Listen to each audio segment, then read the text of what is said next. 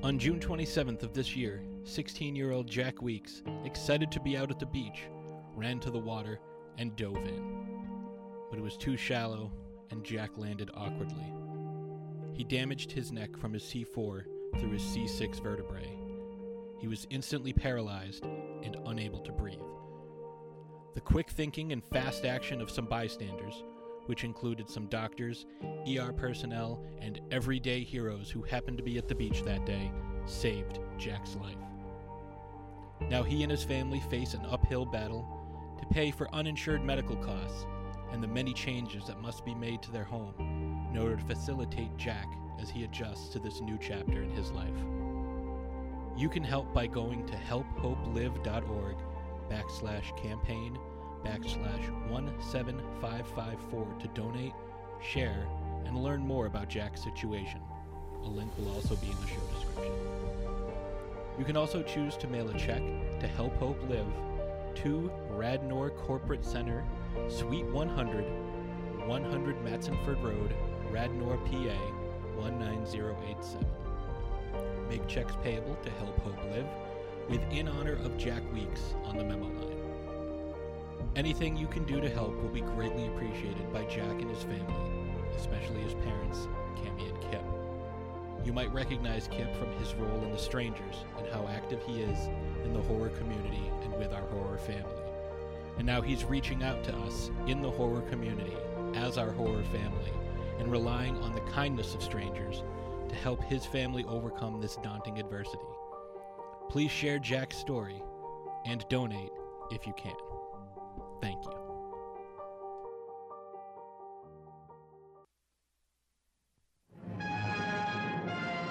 Frankenstein.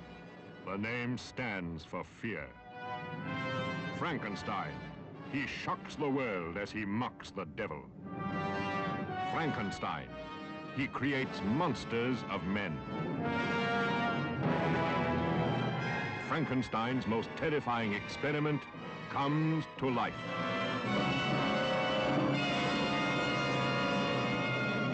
Frankenstein created woman. Who am I? Who am I?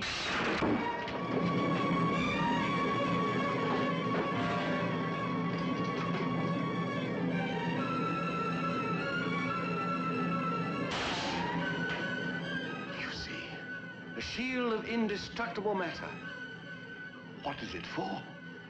What is it for? To give life after death, my friend. That's what it's for. Life after death. Peter Cushing as Baron Frankenstein, who crosses swords with Satan in his fight for immortality. He lives. See, hence he's alive. Susan Denberg as Christina, the deformed creature transformed by Frankenstein to a living beauty. Within her, a dead man's revengeful urge to kill. Kill him. Kill him. Kill him, Christina.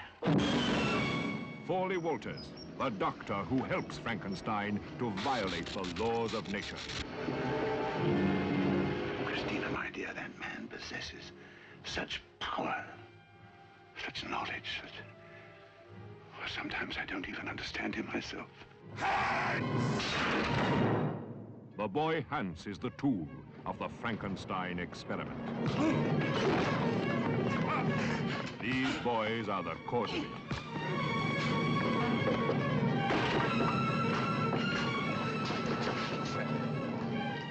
Hans. Hans. Just Come back. He's come back from the grave. Somebody's brought him back.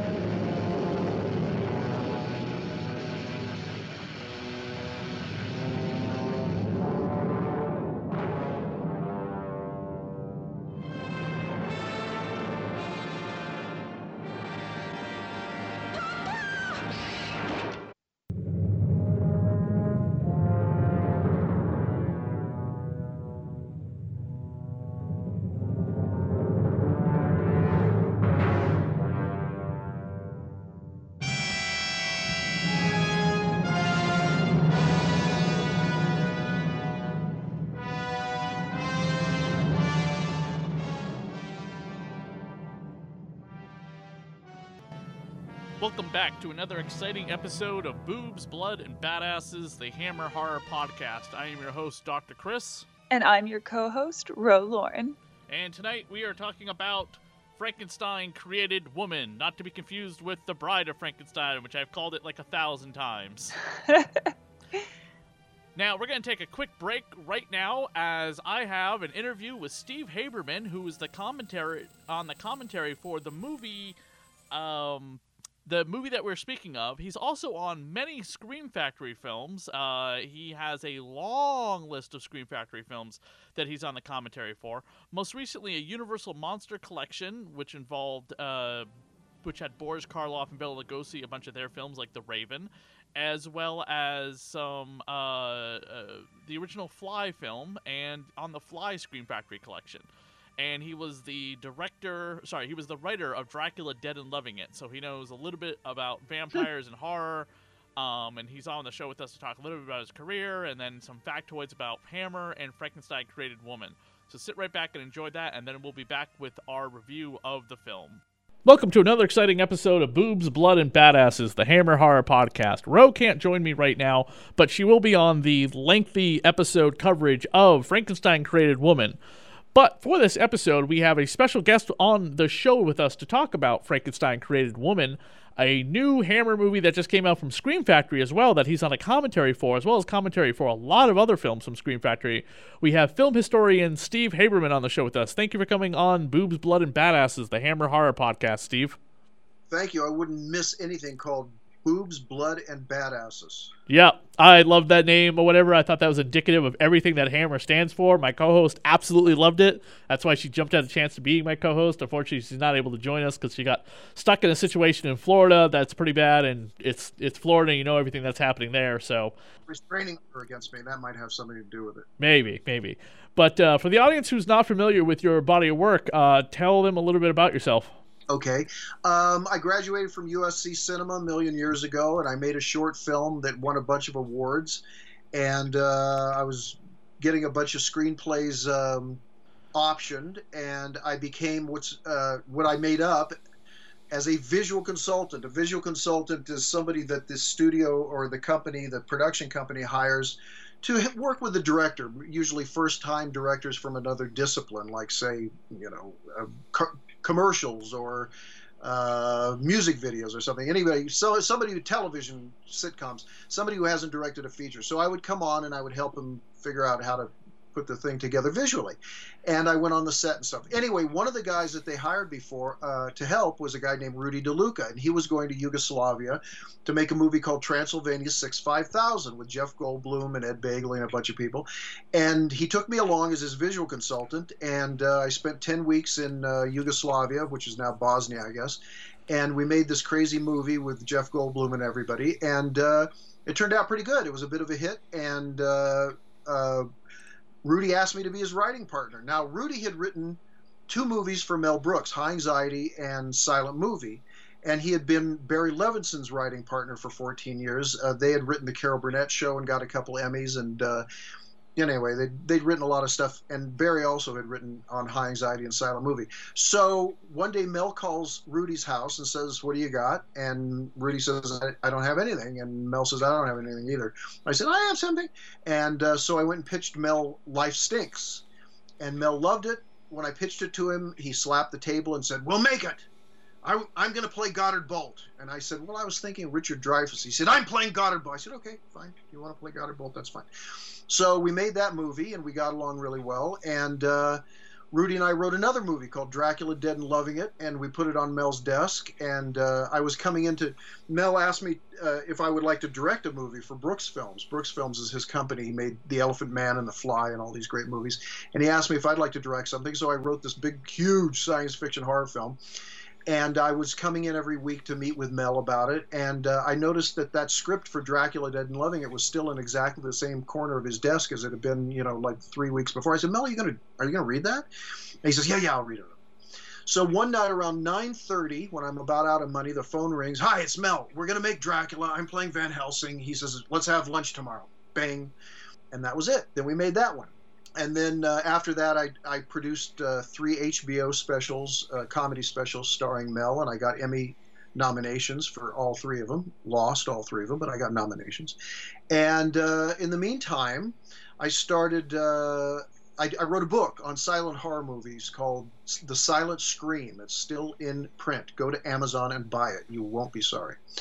And uh, I started getting hired to do audio commentaries because I had done the audio commentary on the uh, DVD of Dracula Dead and Loving It with Mel, and it turned out really well. And so I started getting hired to do these commentaries, mostly by either Scream Factory or Constantine Nasr.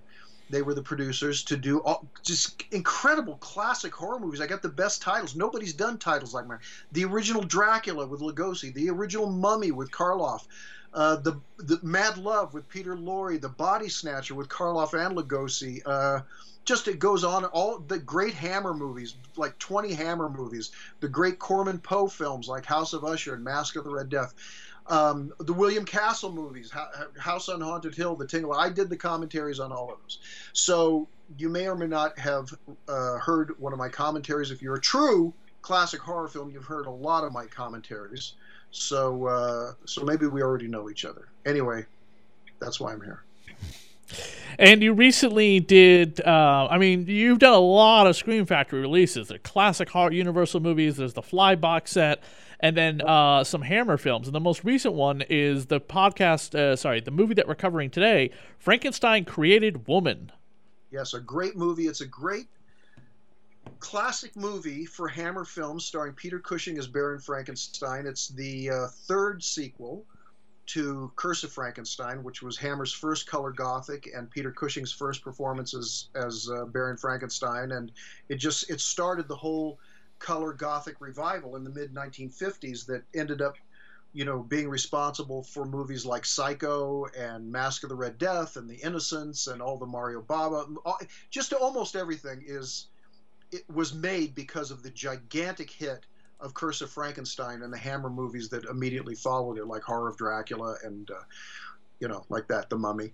So, so Frankenstein Created Woman is is directed by Terence Fisher. Terence Fisher was Hammer's greatest director, and he was his their greatest director because he really understood the essence of Gothic. Um, he said Gothic horror movies are fairy tales for adults. And if you see Frankenstein Created Woman, it's really a very demented version of Cinderella. Yes. Yes, right? Yes, because, 100%. Yes, because the story is about this young girl who's disfigured, and uh, but she has a lovely heart, and um, she's in love with this boy whose uh, father was beheaded for murder.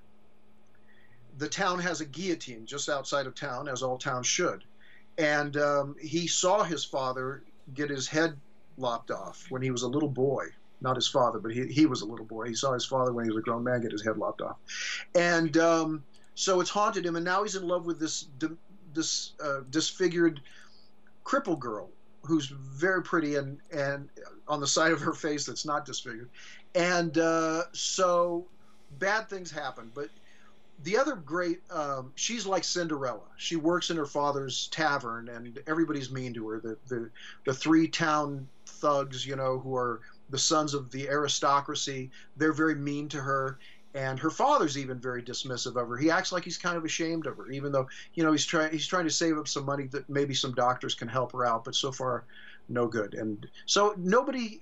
These two are outcasts, and they're, they're in love, and that's very similar to a movie director, a Hollywood movie director that uh, Terence Fisher, the director of Frankenstein Created Woman, said that he admired very much. It was a man by the name of Frank Borzage.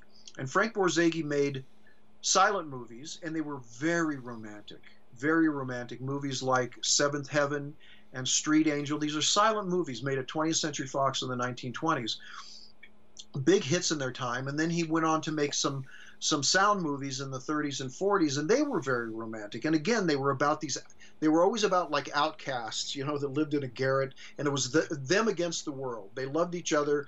Maybe the woman's a prostitute, the guy is maybe a thief or whatever, and um, and it, it, and it's their story how they find each other and how they. Well, that's exactly what Frankenstein created woman is. It's it's like a Frank Borzage movie if he ever made a horror film.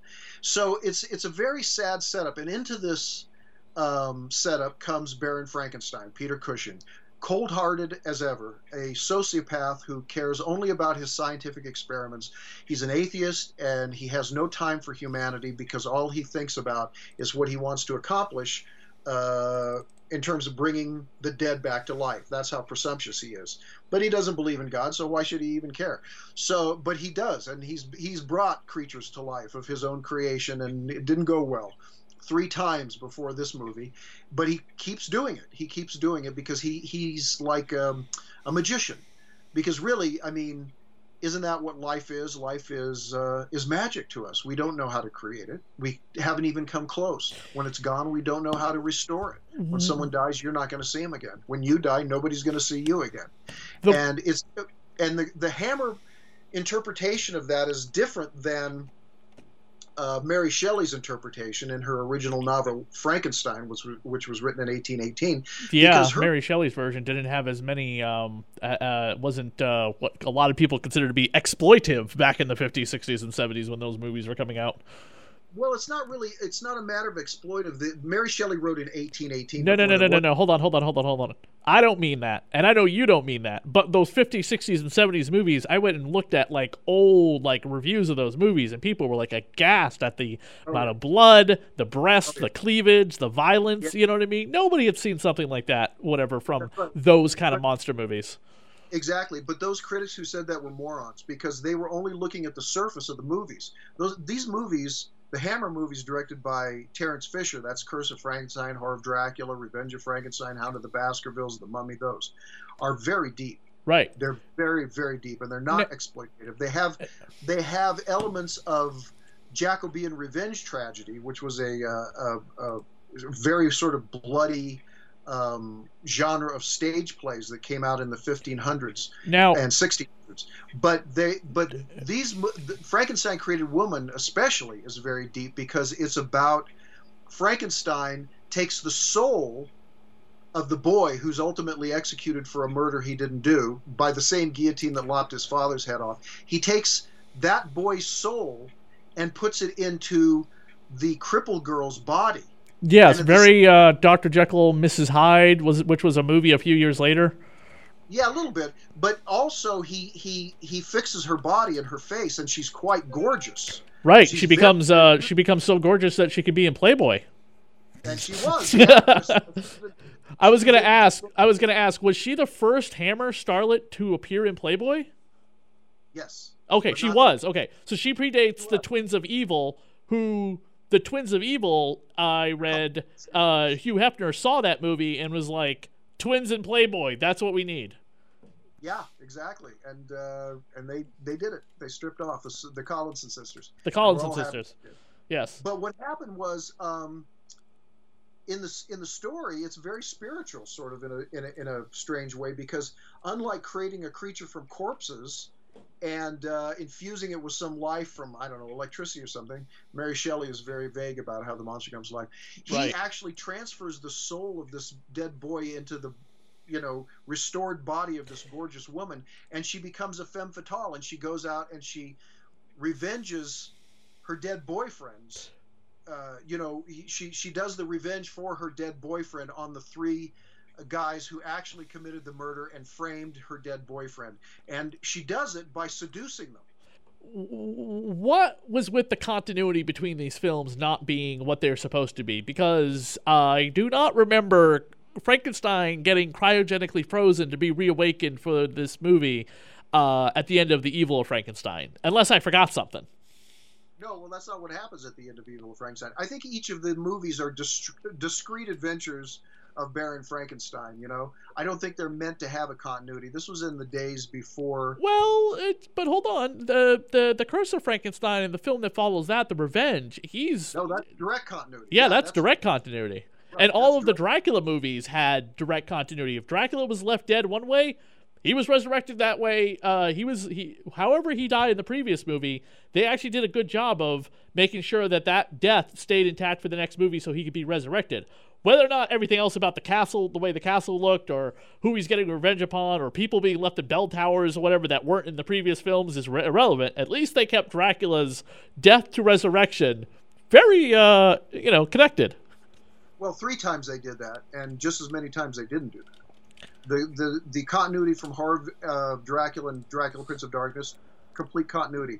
Dracula Prince of Darkness to Dracula has risen from the grave, complete continuity. Dracula has risen from the grave from Taste of the Blood, complete continuity. Taste the Blood of Dracula to Scars of Dracula, no continuity. Right. Scar, Scars of Dracula to Dracula AD 1972, no continuity. Dracula AD 72 to Satanic Rites of Dracula, no continuity. So they did it when they felt like it. You know? Except for like I and, and that was the same Peter Cushing, right? From Satanic Rites to uh from from from AD to Satanic Rites. That's the same Van Helsing, right? Yeah, that's his son, Lawrence Van Helsing. Oh, okay, but it's the same. It's the same character in both movies. Right. Okay, Right. just what. Okay, just want to make sure about that. There's no Frankenstein in that movie. There's barely any Frankenstein in that movie. Which movie? Created Woman. Oh, you mean there's very little Baron Frankenstein? There, there's yeah, very little Peter Cushing. Yes. Yeah, he's he's not really the protagonist of that movie. The protagonist is Christina, the uh, the crippled girl. So he's uh he's kind of he if if it's Cinderella, Baron Frankenstein and his uh, and his assistant uh, is uh, they're they're the fairy godfathers, we'll say, who uh, who who grant Cinderella her wish, and turn her into a beautiful princess, but a beautiful princess who kills people. Again, you're right. It makes it the most unique of all the the Frankenstein stories. They kind of go into a much darker direction to the next movie. yeah, the next movie, Frankenstein Must Be Destroyed, is uh, it, in the first one, Curse of Frankenstein. Uh, Baron Frankenstein is a complete sociopath. He uh, he will do whatever it takes, including murder, to to uh, create his creature. And um, in the second one, he, he's a sociopath, but he's kind of become socially acceptable. And uh, in the third one is completely out of continuity. It's a di- it, Frankenstein has a completely different character. He complains a lot. He feels sorry for himself. Evil of Frankenstein, I don't get. Frankenstein created woman. He's still a sociopath, but he's not the main character. And he kind of accidentally, for his own purposes, does uh, a good thing.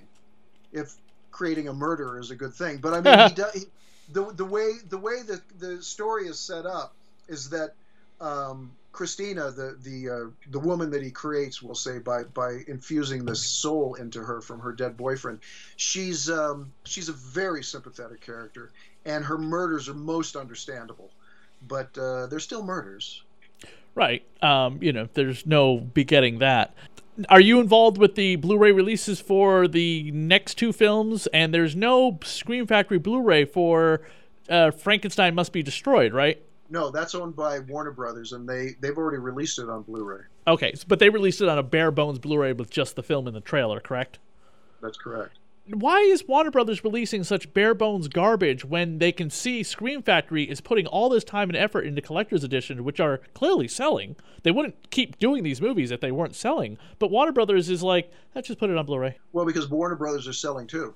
And They are? yeah, oh, yeah, yeah. They're selling too, but they just don't. You know, they don't want to invest in it. They don't have. Uh, they don't have that sensibility. We'll say the the fan sensibility or the film historian sensibility. They're they're into marketing. It, it just I really wish they had put a little bit more effort into those releases because I mean the, the versions that you're on they're all chock full of stuff. I mean, God, the the Evil of Frankenstein had like a pilot to a TV series that was never you know came out, and another version of the movie, and that that just shows a lot of care and effort that Scream Factory puts into the love of their movies.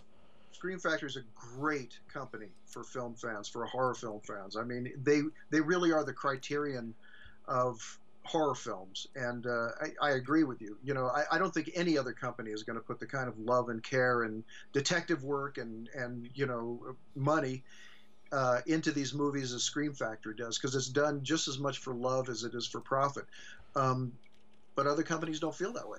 Maybe someday Scream Factory will be able to lease those Warner Brothers titles, and uh, you know they'll give them the Scream Factory treatment. I hope. Uh, but the next two Scream Factory Frankenstein films coming out uh, are uh, The Horror of Frankenstein and Frankenstein and the Monster from Hell, which has um, both uh, Peter Cushing and David Prowse in it, right? Correct. Very, very cool. Why does Peter Cushing leave for uh, The Horror of Frankenstein?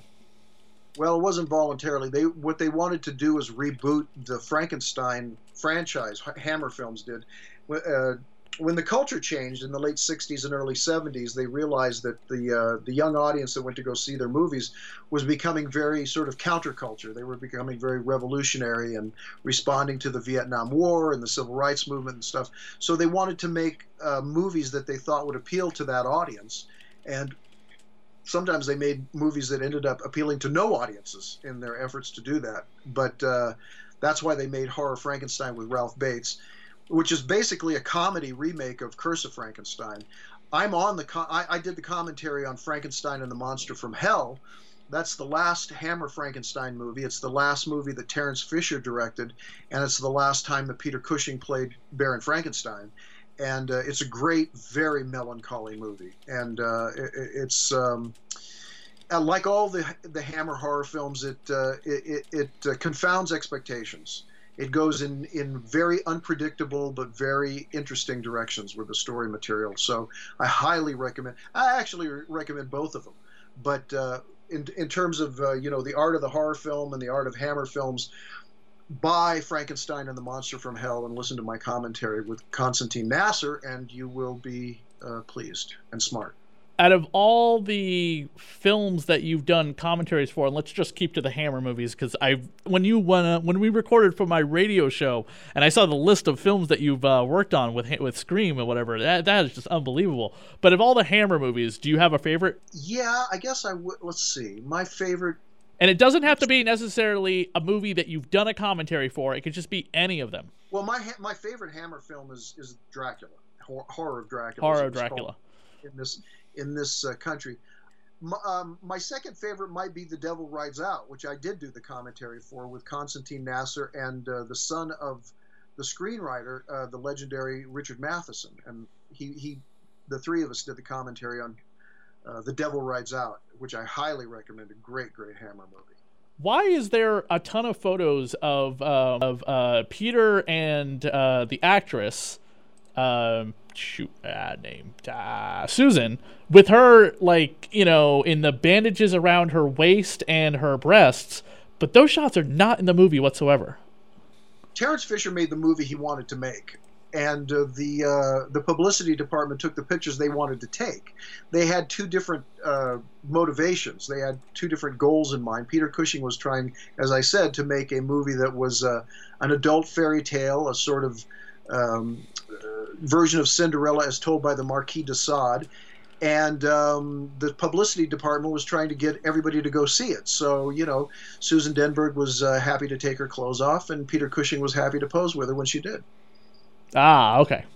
I just we I, I think you talk about a little bit about that on the commentaries that the uh, the shots from the promo stills are just not you know non-existent in the film.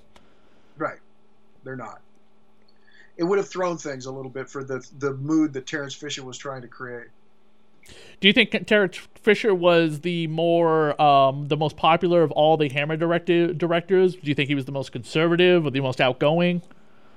He was the most conservative. He was a Christian, and uh, a lot of his Christian values are, are in those movies. And uh, yes, he was the best. He was the best in terms of being an auteur and in terms of infusing this material with his own interests and his own personality and his own worldview and uh, that kind of thing. And uh, yeah, he was. He was the best, and he he was also the most prolific in their most famous uh, genre, which is the color gothic. You know, mm-hmm. the, the period color gothic. Right. The uh, you know who I was big surprised to find out that was a huge Hammer fan when I was doing um before long before I even started this podcast. Are you familiar with uh, the animator Bruce Timm from the just from the DC animated universe? No, you'd have to ask Constantine about that. I'm not a not really a comic book fan. Okay, that might be a little bit, but you've heard of Batman the animated series, the the the big animated series of the '90s with Mark Hamill as the Joker, right? I remember it. Yeah, it was beautiful. If you if you Google Bruce Timm Hammer drawings, he has dozens of completed drawings he's done of various scenes or posters of Hammer, fully colored, some nude, and or some in black and white. It's it's really it was really cool to find out how much of a big Hammer fan he was. Yeah, you know, Hammer inspired a lot of people. Um, George Lucas, he, big one.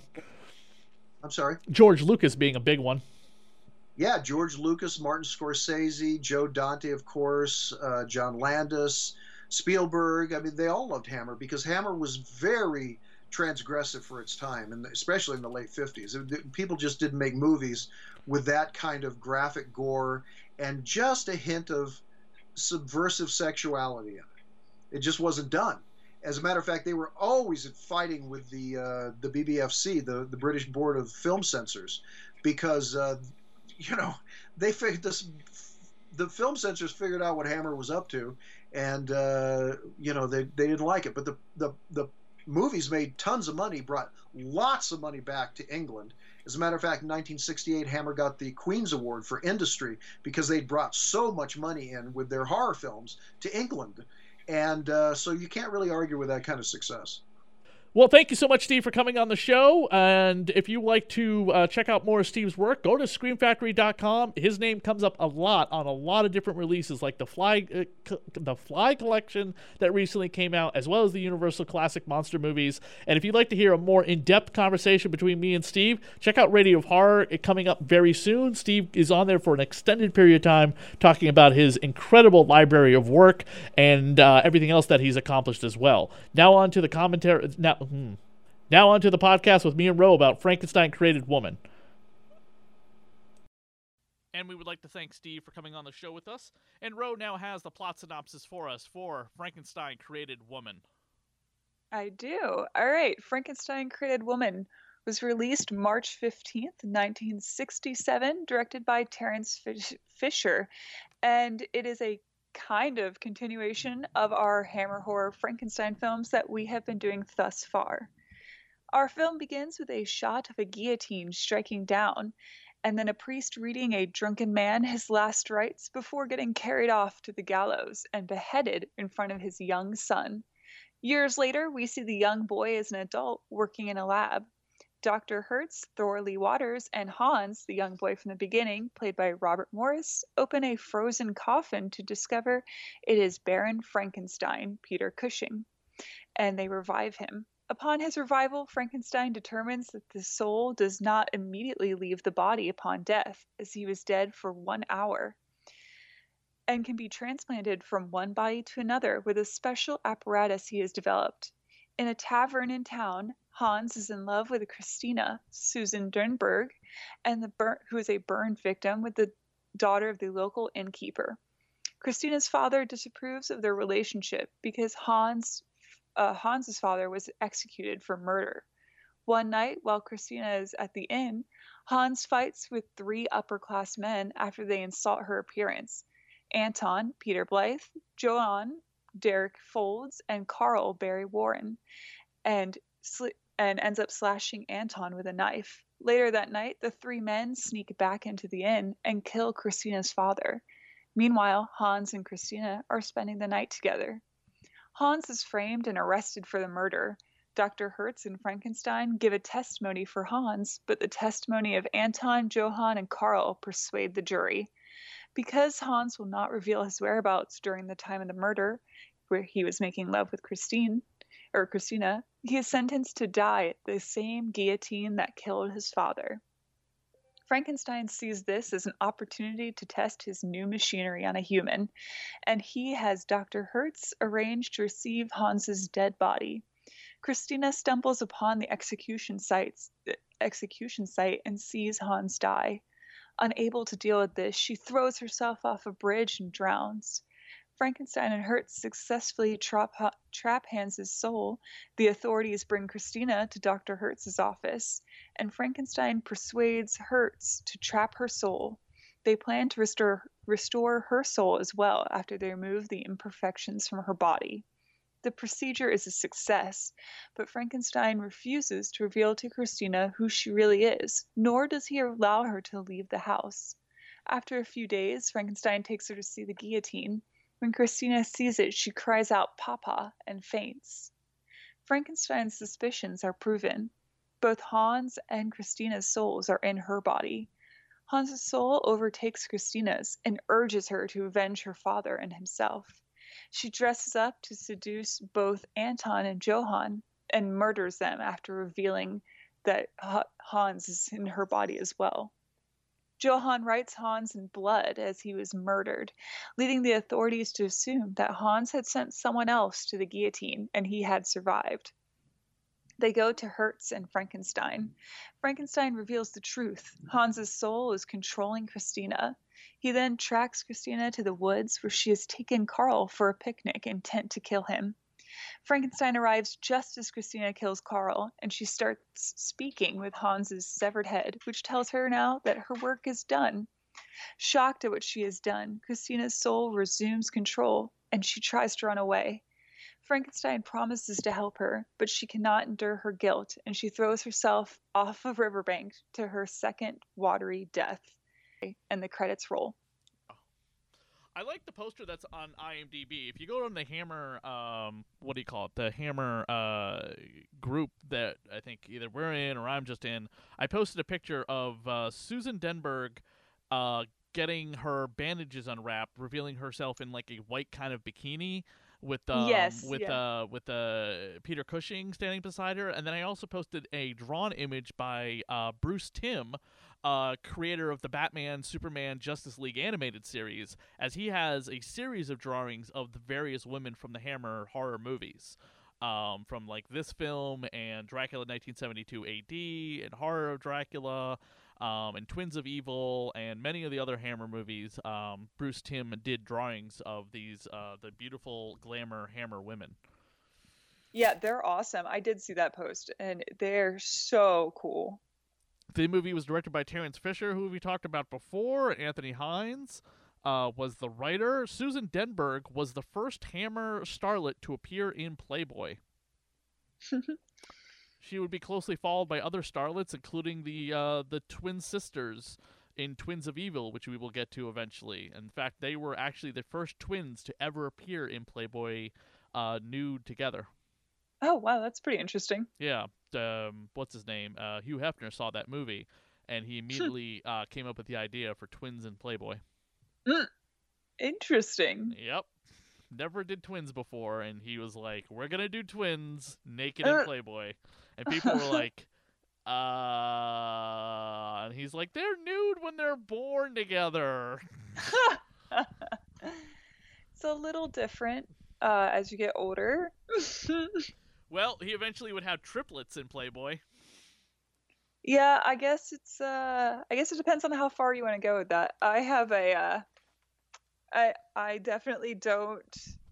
I mean, I don't have any sisters, but I've been asked before to include my mom in some of my work, and I'm gonna say no, hard no to that. I'm pretty open to a lot of stuff, and I'll do a lot of shit for money, but gonna draw the line at that one. Yeah, but what you do is not quite like Playboy. Yeah. Uh, what you do is a little bit more risque, and Playboy is tasteful, artistic nudes. Let's call them.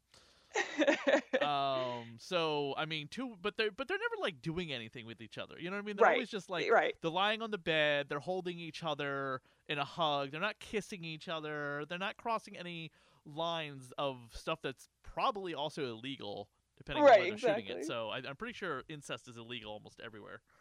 I hope so. Okay. now on to some other subjects. So, um, yeah, Susan Denberg would appear in Playboy. She would be a Playboy Playboy Playmate of the year, uh, the following year. Hmm. I just know her from uh, Star Trek. I don't remember her in Star Trek. Who was she in Star Trek? She's one of Harry Mudd's uh, hot ladies Oh, gotcha. um, but uh, in the can- original series. Gotcha. You can definitely find her pictures online of uh, her in Playboy, and she is amazing looking. Oh yeah. So we open this up with um, an amazing HD transfer for this movie, I believe. This Blu-ray is absolutely uh, bursting with colors. The grass is so uh, is so vibrant, and like the guillotine, and you can see like the stains on the guillotine paint. Oh yeah. Everything just really pops as Hans watches his um, uh, father get killed.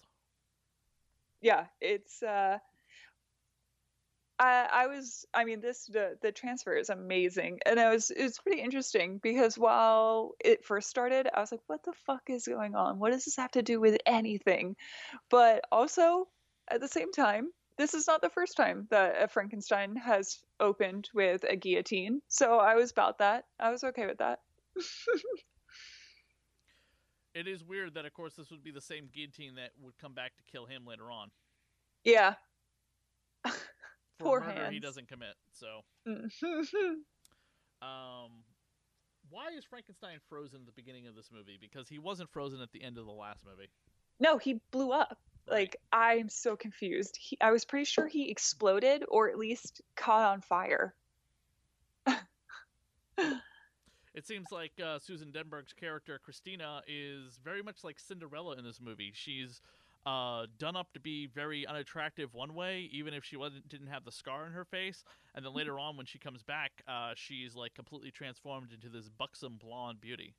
Yeah, I was laughing to myself that uh, Frankenstein should actually go into plastic surgery because he gave her a little full ass whole makeup makeover. Like he redid her hair, he uh, fixed her face, and I, I'm gonna say her titties look better. Like he just gave her a 180. She looks great. He should be in plastic surgery instead of um, trying to bring back dead unsuccessfully for like the fifth time.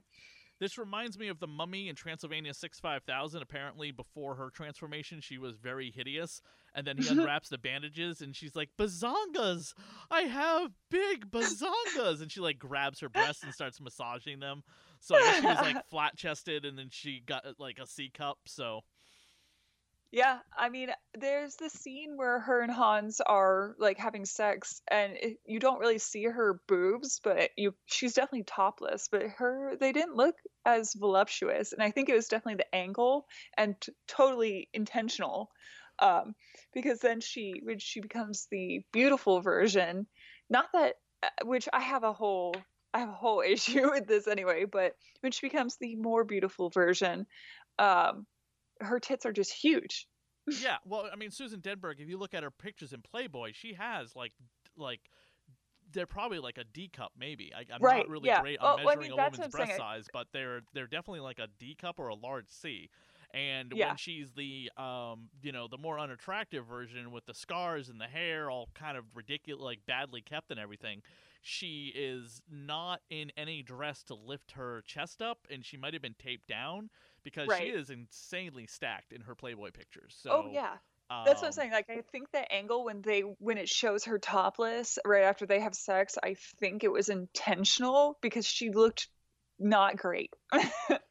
the other thing is that uh, Robert Morris was told because he's on the commentary for because there's like two commentary, three two commentaries for this movie. Yeah. On the Blu-ray from Scream Factory, he was told not to move away from her because her breast is pressed up against his arm, her his arm, and it's to hide the nipple because we can't have any nipples showing in a Hammer movie at least yet. Um, Terence Fisher was very conservative. He was a religious Catholic, so he definitely did not want to show any type of um, nudity. However, when we come to films like uh, the, the you know the the uh, the the Karnstein trilogy, which are the lesbian vampire movies, those Mm. definitely have like full blown nipples and everything. In fact, I mean one of them even shows the first bush on screen apparently of a major motion picture.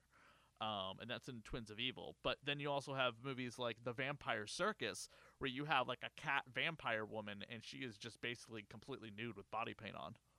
Right. I mean, I'm Um, into that. I find it at this point in my life, and I guess kind of who I am as a person, I honestly find it distracting when it's like clearly normal human beings would be nude here and I they're not and it just kind of weirds me out like it takes me completely out of the scene. I'm like what the fuck? Why are they not naked? Or why are we being so obscure about this? Like it's just a it's just a body. Jesus christ man.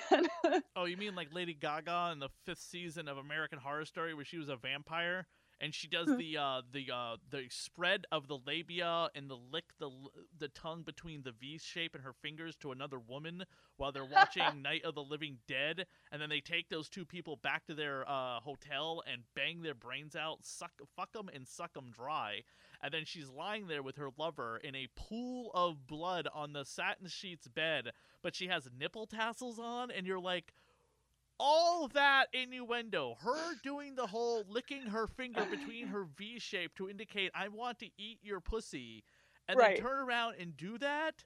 I'm not being vulgar. I'm just pointing out the absolute hypocrisy of network television. Sometimes it's like Oh, that's yeah. okay, but nipples are are offensive. Oh, All yeah. the blood that they're in, that they just got done screwing in. In fact, they even showed them like making out with each other, and her making out with that woman, which is uh, uh, gay lesbian rights aside, and whatever you want to say about it. It, it's still considered to be very taboo to have two people of the same sex on network television kissing each other. Yeah, which is ridiculous. The whole thing is fucking ridiculous. Right. And I'm just like, I'm all, that's when I stopped watching American Horror Story because I'm just like, this is ridiculous. Every five minutes, it's like one thing is bad. I mean, they've had uh, the first season, they have the mom character from um, Friday Night Lights. I don't remember the actress's name. Um, but she's the mom character, and she has that. Um, you'll have to tell me what type of sex toy this is. What's the sex toy you can plug into the wall that has a rubber, like, very ball like shaped at the top of it? Um, is it just like a vibrator? Or is it's it a, wand? vibrator that you plug into the Yeah. wall. Yeah, it's not run on batteries. Yeah. Okay, they just so- have vibrators that are like that now. Okay, so mine are they- all uh mine are all USB charged. so they have a um I, I think it's a magic wand. This was the 1st Mhm. season back in 2011 and she Mm. is masturbating with it on television. Holy but shit. nipples are bad.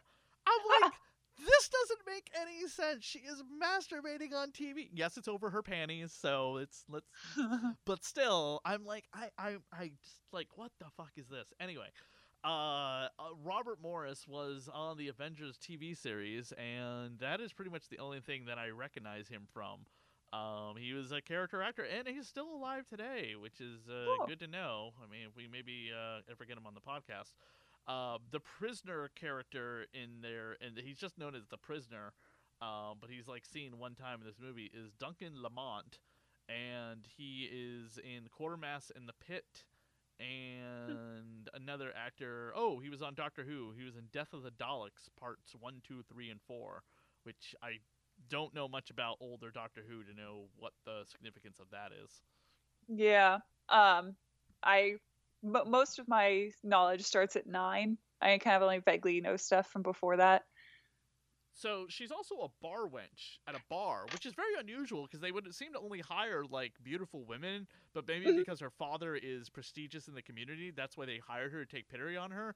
But these three douchebags treat her horribly. And it's so weird too because when that scene first starts, it almost comes off as sincere, and I was like, there. At first, I was like, "There's no fucking way that this rich asshole would be sincerely thinking that this woman is beautiful." But also, it, it- like, I don't know what it is with the the Frankenstein films and thinking that like one little thing makes you like horribly disfigured. Like, she's not even that disfigured. Honestly, the part that bothers me the most is that she won't comb her goddamn hair. Yeah, her hair is pretty disgusting. Um, yeah, like her hair is horrible, but uh, like she's still fucking beautiful, regardless of if she has like a limp or um the like splooches on her face. And like, guys, calm down. Sh clearly, she's still hot. um, the scars on her face uh, kind of remind me of. Uh, did you see the movie Ready Player One? No, I didn't. Oh, you should see it. Uh, the main character, the second, uh, well, one of the main characters, the female lead in the movie, that Mhm. Steven Spielberg bumped up to a bigger role in the movie, which is like a lot of people don't like the movie, and I've always said to them why, and they're like, oh, well. th- You know, they they it's Steven Spielberg. It's another Steven Spielberg fluff piece or whatever, and he glamorizes the things too much or whatever. And I'm just like, honestly, they took a lot of the crap out of the book that I didn't like. They made the main character a little bit more likable because in the book he's like this, you know, uh, secluse, uh, overweight, pimply faced, um, uh, hyper sexualized, uh, you know, or, or hyper horny, uh, obsessed fanboy of the female character. He's not Right. I mean, he's an average person. He's there's nothing criminally bad about him. He's just I Right, don't like right. him in the book. But in the movie, they just made him an average looking guy. And he's not fat, he's not he's not he doesn't have acne. Um, he does love Artemis or whatever, but he's not obsessed with her, except for when he finally goes on a date with her, and he's just like, "I think I love you," and she's just like, "You have no idea what you're talking about. You have no idea who I am. We're in a virtual world." Anyway, she uh, has a bare minimum part in the book, and she's really a side character, whereas in the movie she is a secondary character. And yes, they do fall in love, whatever. but I thought they beefed up her character a lot better. And for her like human side, they gave her like a birthmark across her left side of her face. Oh, interesting. Yeah, and she she hides it with like long hair, and he's like, I don't see it as being anything unattractive, and she's like, you don't have to say that to me. I've lived with it my whole life. And he's like, no, no, Hmm. I really think you're beautiful.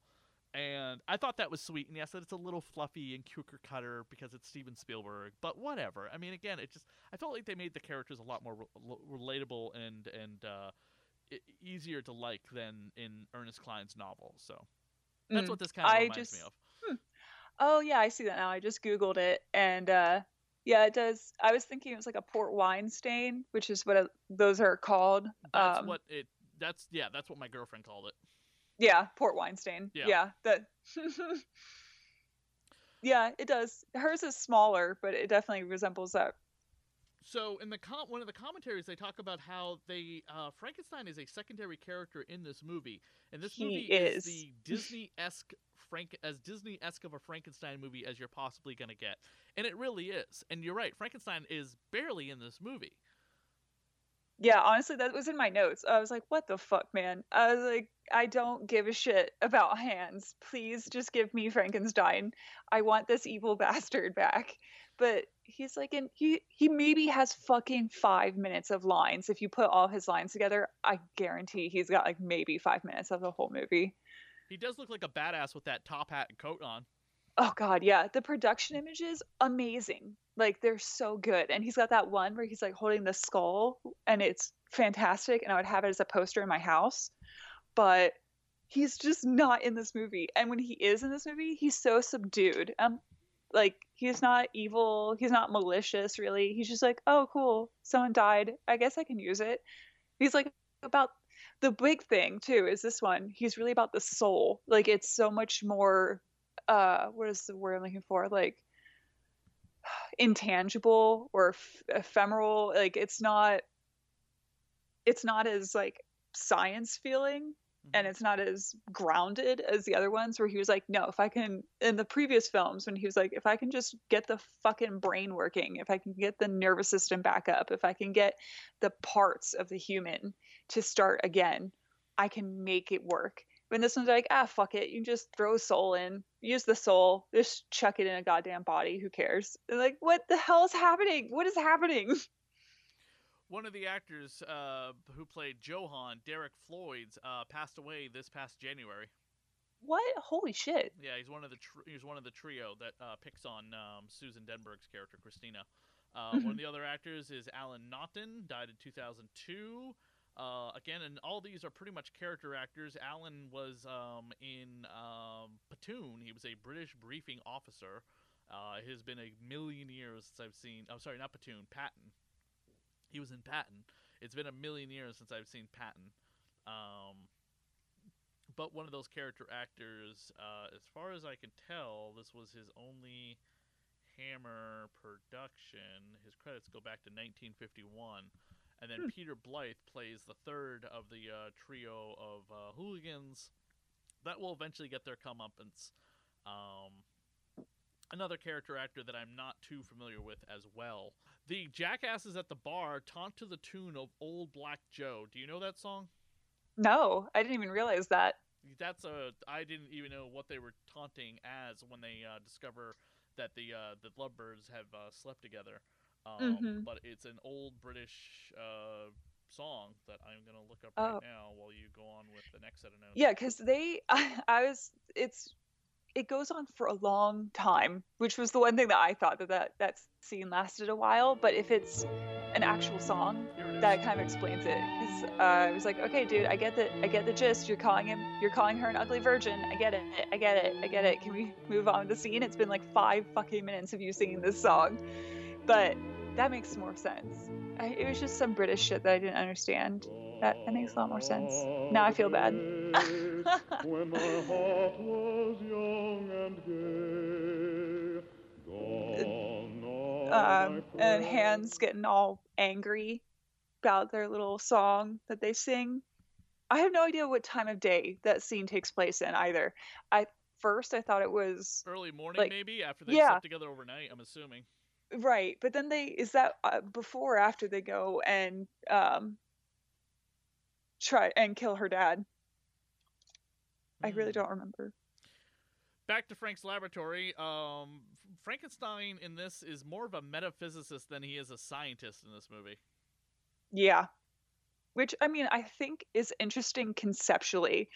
Uh, I just don't think it was explored enough in the film for me to like really be on board with it. But maybe I'm just partial to like my super evil Frankenstein. Well, in I the like novel Frankenstein, he's evil. in the novel Frankenstein, he reads about alchemy from the middle from the Middle Ages. Yeah, I mean, I can see how that would go. That would be interesting. Now, the commentator call uh, the commentator for the movie is Hans, and he's also he's joined by uh, a couple of the gentlemen um, that would uh, you know frame him for murder. But uh, they call them the Three Blades, but they also reco- refer to them as the Three Stooges. All I can think about was that one. I can't remember if it was Anton or the other one who uh it was when he gets picked on by hands and he's like, My father will hear about this.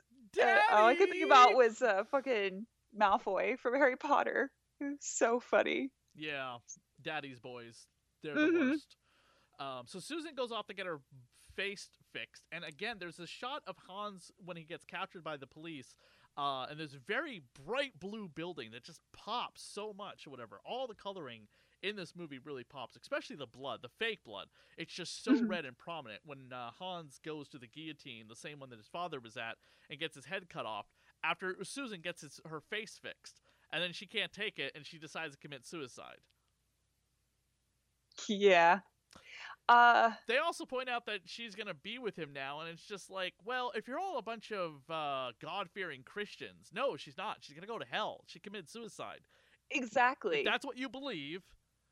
I'm not gonna get into the. Uh, I'm not gonna get into the debate of God, religion, suicide, and where you should go, or shaming people for committing suicide. But in the context of the movie, they're all Christians, except for that one guy who was an atheist over in that vampire Dracula movie.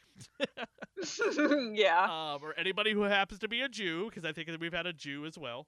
Um, in Christian Catholicism, if you commit suicide, you go to hell. That's it. There's also no funeral for you either. So, which Yeah. may have been how uh, Frankenstein was able to acquire Susan's body so easily. Now, did he plan all along to be able to transfer the soul of Hans into Susan's body?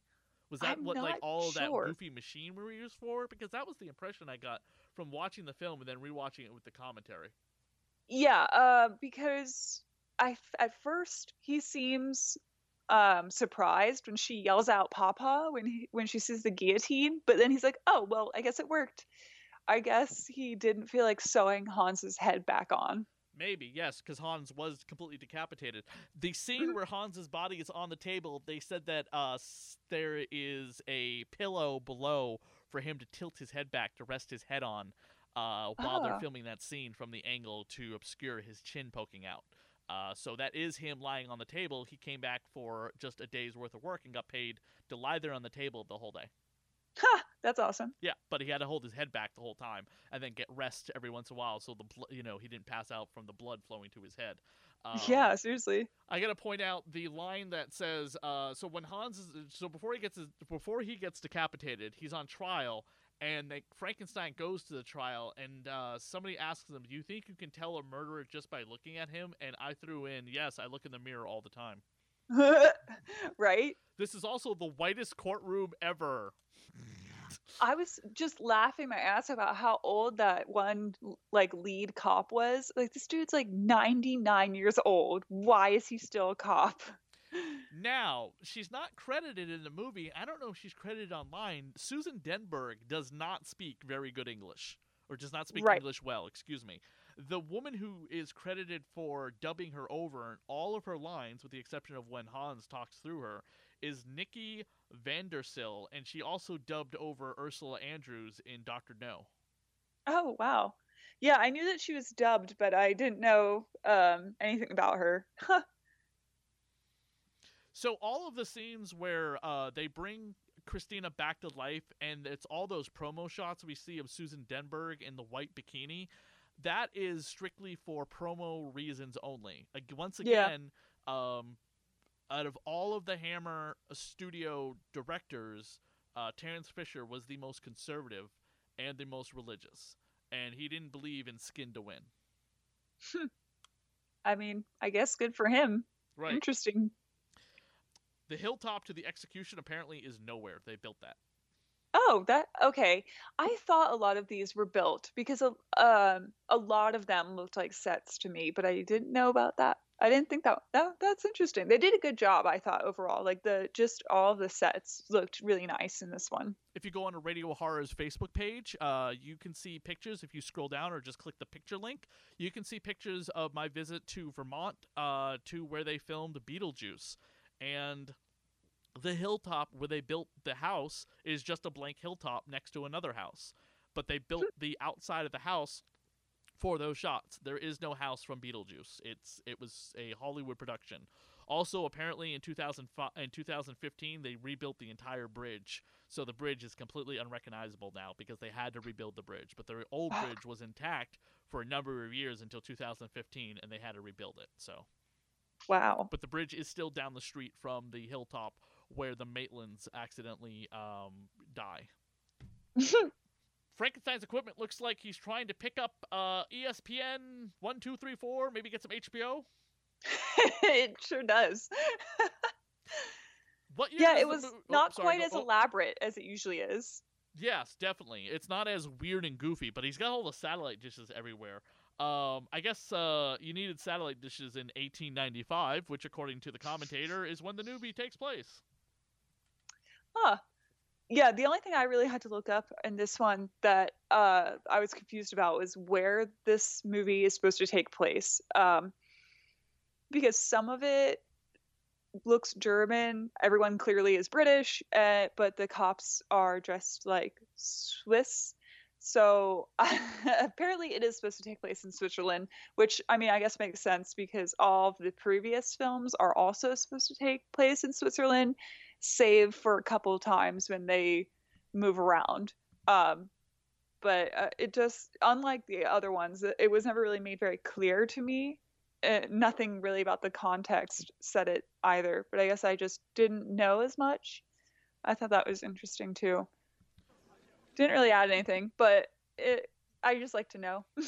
So when um at the one hour mark, that's when we finally actually get the monster, and we get the sexiest monster out of all of the Hammer horror Frankenstein creations. Because let me tell you, the next three monsters are fugly compared to Susan Denberg. None of them appeared in Playboy. One of them, one of them would become the Sith Lord Darth Vader, but they're all pretty fucking awful looking.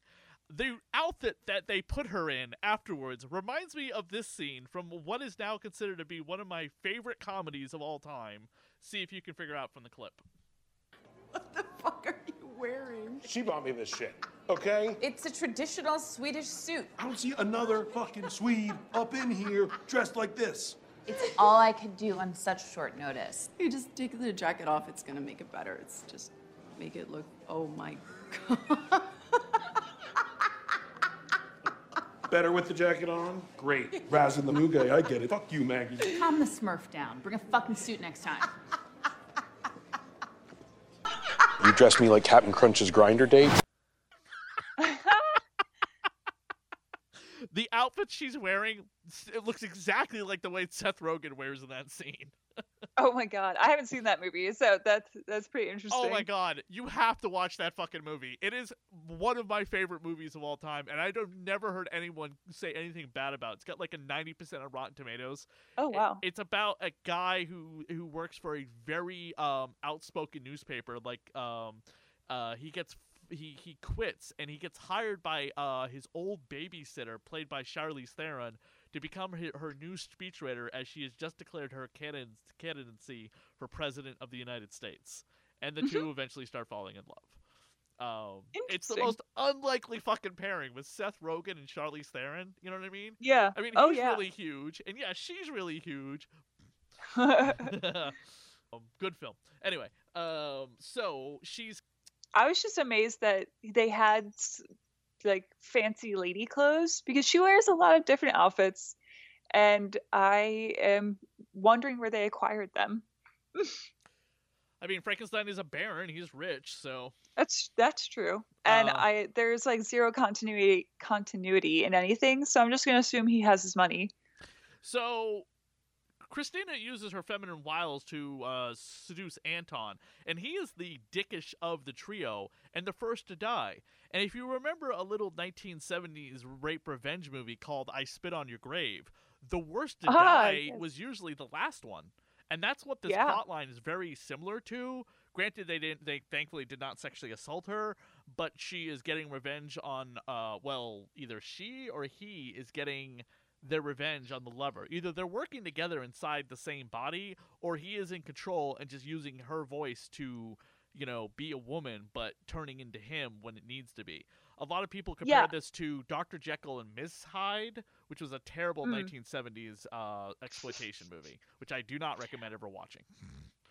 I yeah, I think it was extremely unclear. Um, to be honest, uh, she does. I mean, she does have that one moment when the second guy, I, I guess Johan, uh, kisses her randomly after he spills wine all over her, and she just takes that like real well. Uh, I would have not. T- I would have just cut him right there. But she does. Uh, she she goes on with her plan, but it is extremely unclear if it is her um like working with him uh, of her own conscious or if Hans is just really really good at being a sexy lady. Yeah, so at the end when Hans finally is like, "Cool, we killed them all. Uh, I'm out. Have a good life. Peace." And then she seemingly is horrified at what has occurred. It makes me feel like either he was always in control of her or she was like in some kind of weird trance state that allowed him to manipulate her. I don't really know. So the woman, by the way, who voices over Susan Denberg, also uh, worked on, and we didn't cover this when we we covered the movie.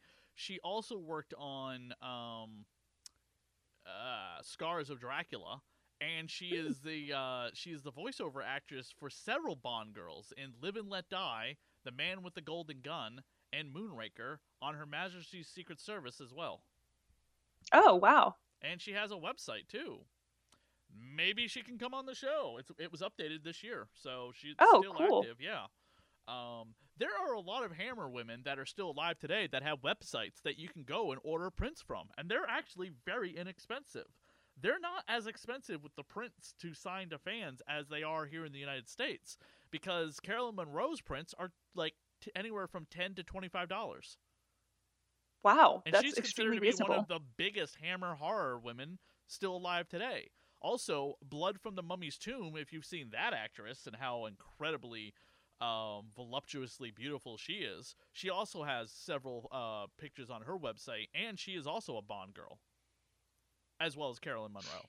So it's, Yeah. uh, it's a very hard choice for me to decide what do I want to have ordered and signed James Bond photo, vampire movie photo, or mummy photo because I'm a huge Bond fan as much as I am a Hammer movie fan. So, right? in terms of British cinema, it pretty much comes down to Doctor Who, James Bond, and Hammer movies, and that's it, with the exception of maybe also Count Duckula and uh, Danger Mouse. Never Yeah, been a, yeah, I get never that. Been a, I've never been a Python fan. I, I, I, I've enjoyed it, but I'm not like, I'm not a big follower of the Python stuff. So, Oh, wow. yeah. Uh, let's see. What uh my next thing that I had that a lot of mine are trying to decide if it was Hans or Christina in the body. Um, oh, this was another thing that I thought was interesting. So while the um there are many deaths and many what I would say probably brutal deaths in this film, we don't get to see any of them. It's always uh it always cuts right before. So like we get her holding a knife and looking badass and then uh just like a stabby noise and a scream and blood and then they're dead and it's the next scene i'm like no i want to see the stab i want to see the stab It let reminds me me a see lot- the dead body It reminds me of uh, a slasher movie in a way. hmm. yes i can totally see what you're saying Yes, uh, the cuts away uh, to the shadows and the fact that she is very stab happy, getting or he or her is getting her revenge. Question. Uh, because I don't remember if they talk about this in either commentary. One commentary was done back in 2013 because they even talk about, uh, you know, just premiered on the American TV show.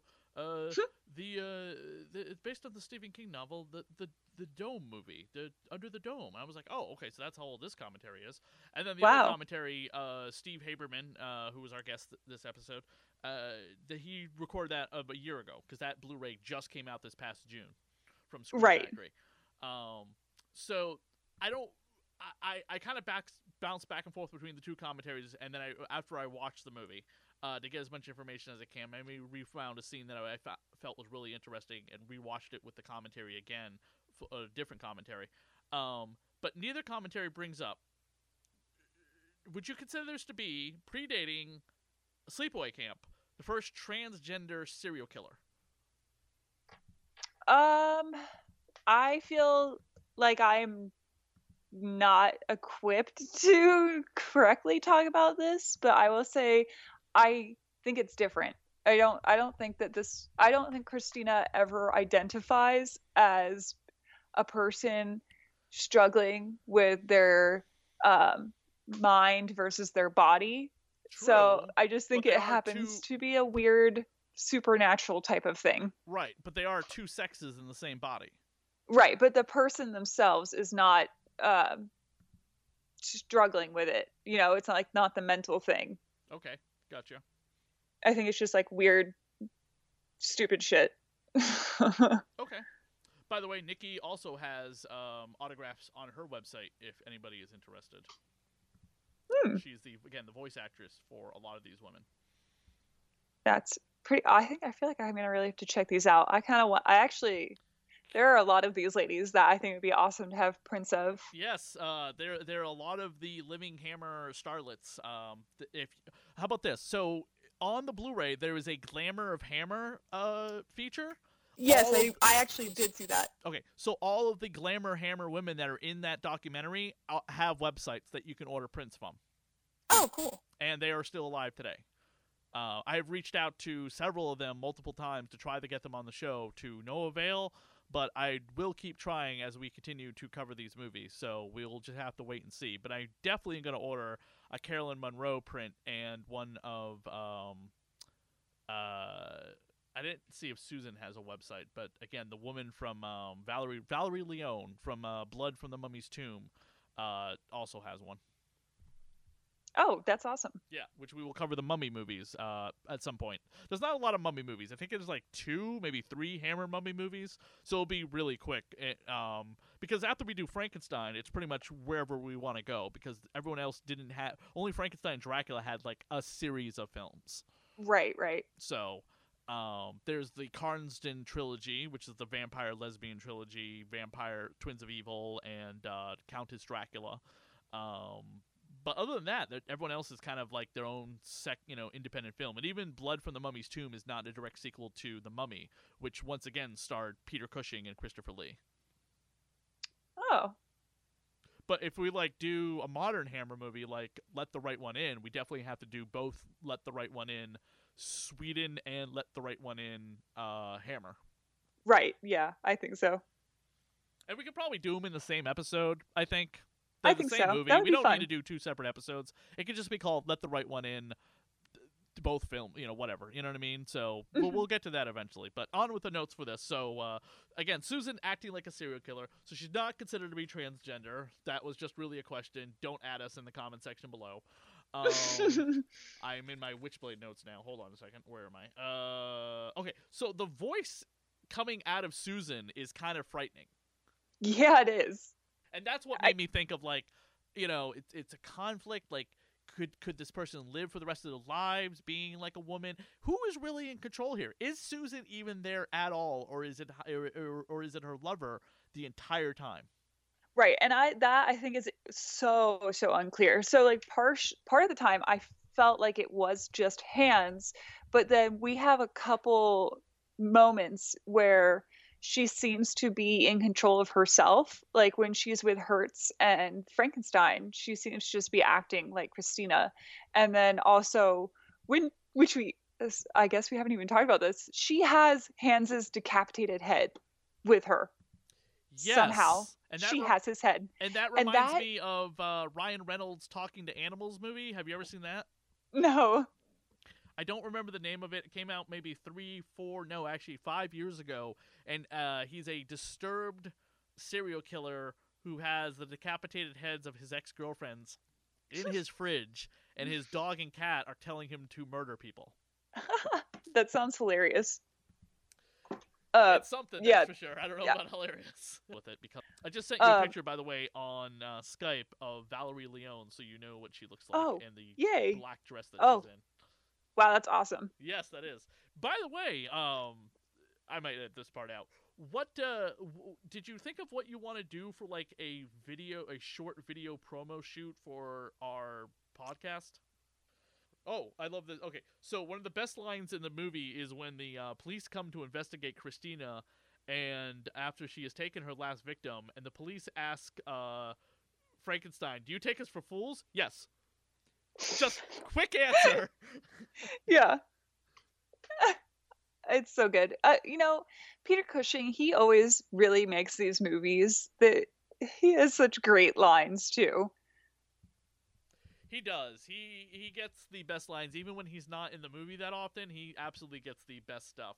Um, you know, he he's trying to save his next creation because he's let it run amuck again. Uh, honestly, he it just felt like the entire movie he did not keep good tabs on this creation and just let her do whatever the hell she wanted, and that is Yeah, the he- problem. Yeah, he kind of it seemed to me like he wasn't even that excited that it worked. That he had like a lot of other stuff going on. He was like, "Okay, cool, it worked. All right, uh, get the fuck out." But um, I'm Don't busy. kill anybody. Can't have that now. But he didn't tell Yeah. her that, so she went and did it. And then she got all of her revenge. This should have been the revenge of Frankenstein. And that's it. She's dead. And then it ends. Again, another just abrupt ending to the movie. When the credits rolled, I was shocked. I was like, "What the fuck? That's it?" That was so fast how that movie ended. I was like, holy guacamole. Oh yeah. Uh, I was just like dumbfounded. I was like, "Oh, okay." Um, Yeah, all of Valerie's pictures on her website are 15 pounds, which work out to be $19 American. That's pretty good. Yeah, that's very good. And she has pictures with Sean Connery as well, or any of her Hammer pictures, or pictures of her in bikinis from the Bond movies that she was in.